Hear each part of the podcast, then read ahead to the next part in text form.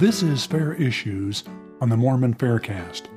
This week's article is entitled, Keeping the Faith, Discovering Naham, by Michael R. Ash, read by Ned Skarsbrick. This and other articles by Michael Ash can be found at DeseretNews.com. This article was used by permission of the author and the Deseret News. After Nephi's broken bow incident, the Lehites continued on their journey until the death of Ishmael, and he was buried, wrote Nephi, in the place which was called Nahim, 1 Nephi chapter 17, verse 24. Typically, in customary Israelite fashion, the Lehites renamed those places through which they traveled.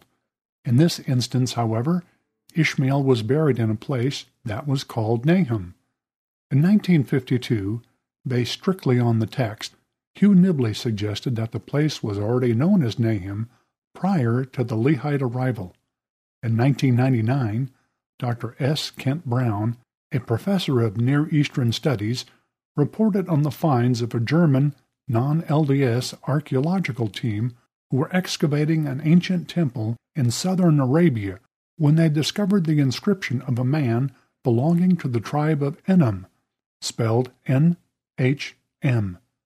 In 2000 and 2001, the tribal name Enum was found on two more altars from the same excavation.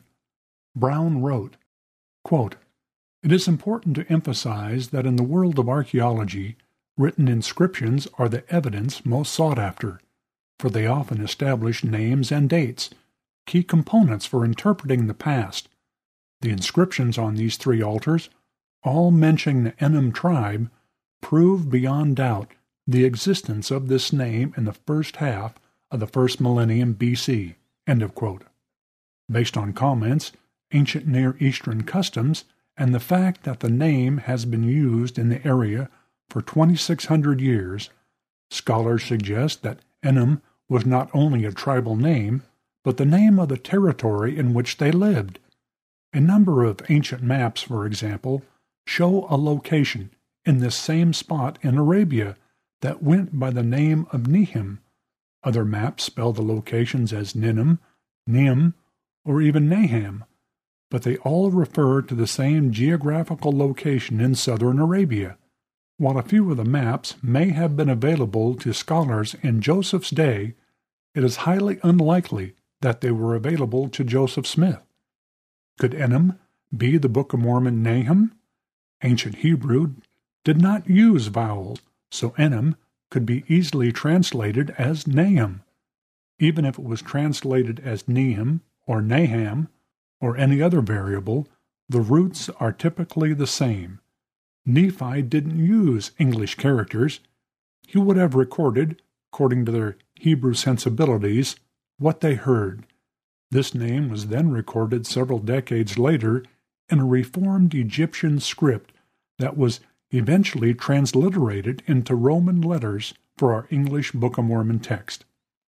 Critics attempt to dismiss this discovery as coincidental. Coincidence, however, becomes less likely when we recognize that there are several layers of parallels between the Book of Mormon Naham and Enum. The name Enum does not just appear out of thin air. The ancient site fits precisely within the time frame of the Lehite journey, as well as in the likely territory through which the Lehites traveled.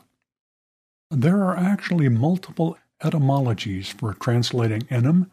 One Semitic root means to comfort or to console, as in consoling someone that is grieving. And when Ishmael was buried at Nahim, Ishmael's daughters did mourn exceedingly.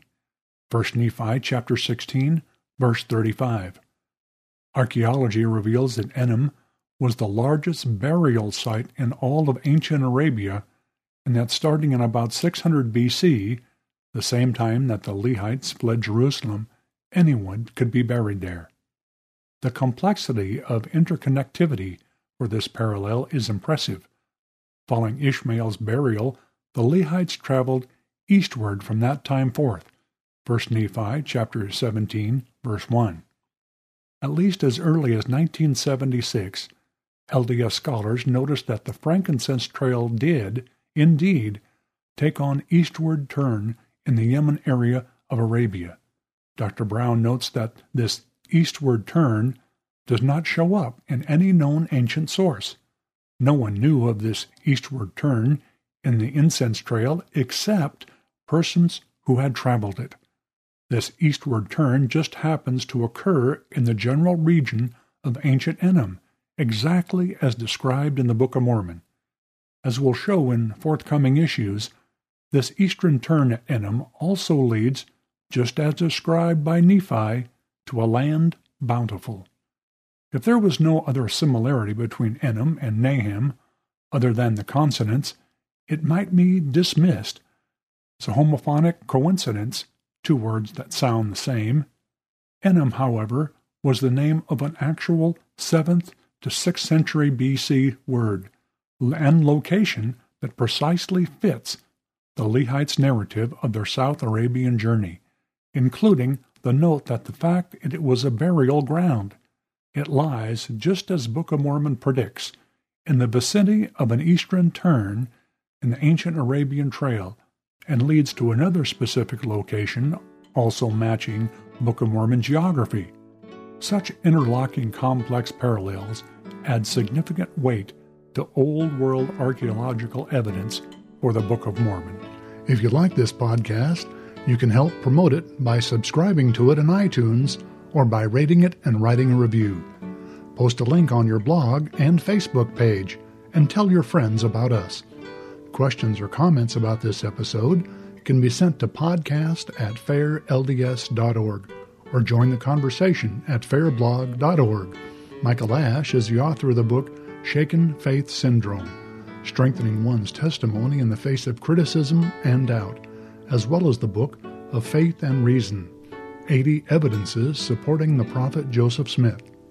Both books are available for purchase online through the Fair Bookstore. Music for this episode was provided courtesy of Lawrence Green. The opinions expressed in this podcast are not necessarily the views of the Church of Jesus Christ of Latter-day Saints or that of Fair Mormon.